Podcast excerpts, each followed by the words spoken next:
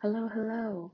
I want to thank you for joining me on this very first episode of Wheatley Peters Patrons. Us.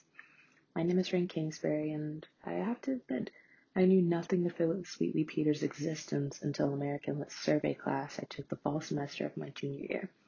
We learned of her most well known poem on being brought from Africa to America. We then moved on and didn't talk about Wheatley Peters for the rest of the semester. At least that's how I remembered the last bit of 2020. Anywho, fast forward to spring 2021 in American women's writing and popular culture, where I once again encountered Wheatley Peters, and we were asked, well, required to delve into her work once more. With the poetry of Honorée Fanonne Jeffers, Wheatley Peters became a voice I wanted to decipher, understand, and appreciate. To make a long story shorter, this journey that has inspired me to create a podcast focused on Wheatley Peters in some form or fashion. So that means I'll be talking about Jeffers too. Yay! It's one of the best ways I can think of to honor and support Wheatley Peters' work by being a patron of sorts.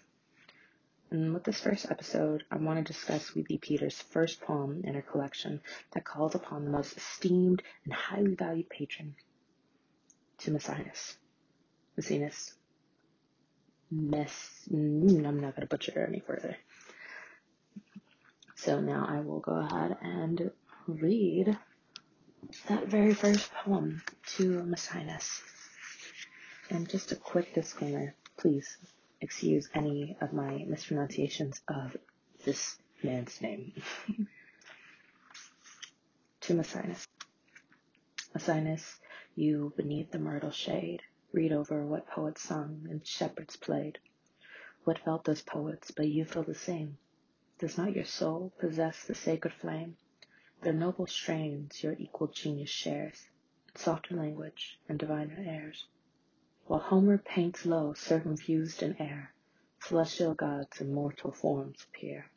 Swift as they move, hear each recess rebound. Heaven quakes, earth trembles, and the shores resound. Great sire of verse, before my mortal eyes, the lightnings blaze across the vaulted skies, and as the thunder shakes the heavenly plains, a deep felt horror thrills through all my veins. When gentler strains demand thy graceful song, the lengthening line moves languishing along. When great Patroclus courts Achilles' aid, the grateful tribute of my tears is paid. Prone on the shore, he feels the pangs of love, and stern Pelides tenderest passions move. Great moral strain in heavenly numbers flows, the nine inspire, and all the bosom glows. Oh, could I rival thine in Virgil's page, or claim the muses with the Mantuan sage? Soon the same beauty should my mind adorn, and the same ardors in my soul should burn. Then should my song in bolder notes arise, and all my numbers pleasingly surprise. But here I sit, and mourn a groveling mind, that fain would mount and ride upon the wind. Not you, my friend, these plaintive strains become, not you whose bosom is the muse's home. When they from towering Helicon retire, they fan in you the bright immortal fire. But I, less happy, cannot raise the song, the faltering music dies upon my tongue. The happier Terence, all the choir inspired, his soul replenished, and his bosom fired. But say, ye muses, why this partial grace to one alone of Afric's sable race? From age to age transmitting thus his name with the first glory in the rolls of fame. Thy virtues, great Maecenas, shall be sung in praise of him from whom those virtues sprung. While blooming wreaths around thy temples spread, I'll snatch a laurel from thine honored head, while you indulge indulgent smile upon the dead. As long as Thames in streams majestic flows, Our Naiads in their oozy beds repose, While Phoebus reigns above the starry train, While bright Aurora purples o'er the main. So long, great sir, the muse thy praise shall sing, So long thy praise shall make Parnassus ring. Then grant, Maecenas, thy paternal rays, Hear me propitious, and defend my lays. And every time I read that poem, it's just now, before we get into the analysis, I want to preface that this, let's say, conversation with myself is not scripted for the desire to have the most authentic and genuine tone possible. So please excuse any pauses or ums or excessive use of the word like. One is that Masaminus is the very first poem in her collection's poems. And I have to ask, why is that? My second point, which I'll be addressing a little bit later, is what Masaminus represents. I mean, aside from the fact that he was a patron, but what else? And my third and final point that I want to address is how Phillis Wheatley Peters is creating a parallel between herself and Masaminus' patrons as well as her slave owners slash kidnappers. And to the first question, right? Or that first idea, thought that came to my head. Why is Tim Masaminus first? There are a variety of reasons, and for the sake of this, I will keep it to one point or one answer each. So I might just come back to Masaminus for the sake of research. but why Masaminus is first? Considering how, at the time, Phillis Wheatley Peters, right?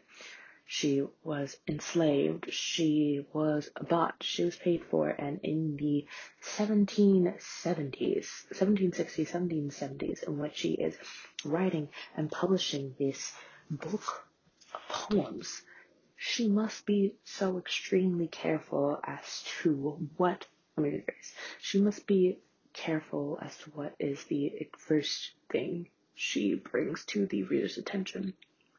Because we are going to assume, and not just assume, believe for a fact that even though Phillis Wheatley Peters might not have been intentionally writing for a white audience, she was writing to a white audience because of the time and who was literate and allowed to be educated and learn how to read and what have you white people would be the folks who would know how to read and write, and they would read Phillis Wheatley's poetry, which is what they do. And so, I'm sure that Wheatley Peters had considered this, had thought of this, which is why to Masaminus, and Masaminus is a, what is the word? Patron, huh? He is a patron that um, in centuries before Phillis Wheatley Peters was ever born or thought of, he was a patron to writers like Virgil and Homer, people who Phillis Wheatley Peters addresses in this in this poem.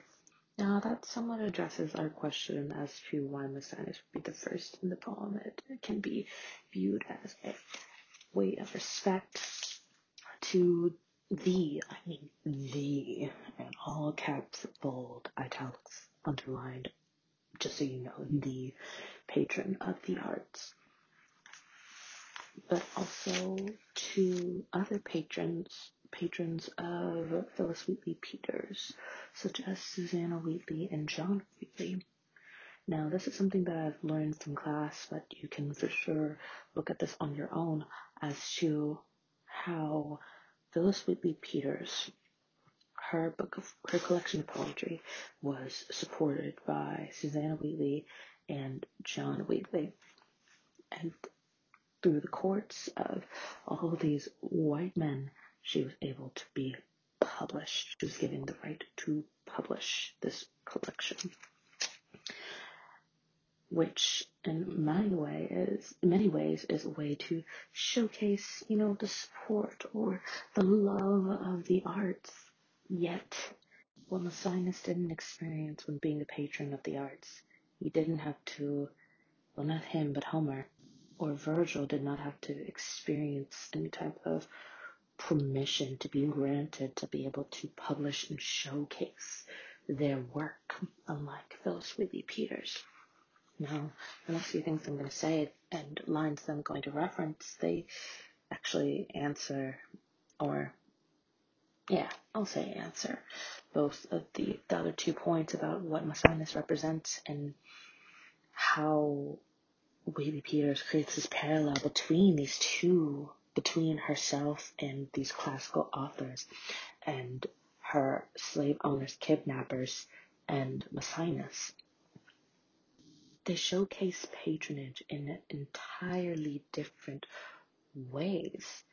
Again, I still need to do my due research, but I can assure you, okay, I cannot assure you, but I'm going to assume that there were no courts or anything like that, that Maecenas had to, that Maecenas used for Homer or Virgil to um, have their works published, to have their works seen.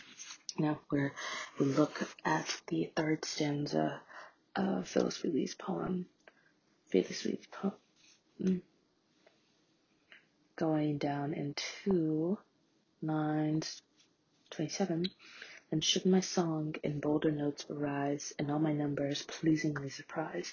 Now, what we can assume with this, what I will assume, is that the song, her song that she's talking about, and all the numbers and notes that are rising, and in pleasingly surprise, these are her poems. Her, her poems are her songs. They are a type of song. Um, yet, who's being pleasingly surprised? We can assume that she's talking to the reader. Well, there is no one that she is explicitly addressing here, and all my numbers pleasingly surprise. It could be you, it could be me, in terms of what could be, what pronoun could be placed there. They pleasing, pleasingly surprise John Wheatley and Susanna Wheatley and all these other and all these other people who are reading Phillis Wheatley Peters' work. And then we have a volta here, a term in the situation, and emotion or feeling in 29 where she says, But here I sit and mourn a groveling mind that fain would mount and ride upon the wind. There Phillis Wheatley Peters sits, and she mourns a groveling mind. She doesn't explicitly state hers, but we can implicitly assume, we can assume, we can assume implicitly that the groveling mind is hers groveling at what? That people are surprised by her work, that they are surprised by her songs. And then we continue into line 30 where that fain would mount. Fain, I did not look up this word. F A I N. That fain would mount. What I can glean in terms of contact clues is that what few would ride upon, that few would get on the train to understand or to ask Phillis Wheatley Peters about as to why she's having a groveling mind. I mean, why would she be groveling in her mind? Is it because of how she, people were surprised? That people would be surprised in the first place at her intelligence, at her ability to read and write in such a way that is being deemed as worthy enough to be published, and yet she has to go through all of these channels, all of these gates to be approved and then finally be published.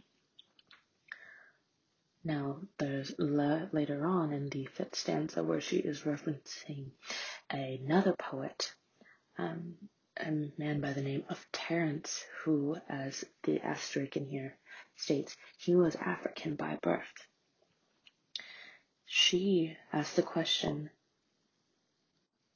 But say ye, muses, why this partial grace to one alone on Afric's sable race, from age to age, transmitting thus his name with the first glory in the rolls of fame? She's asking the question as why he receives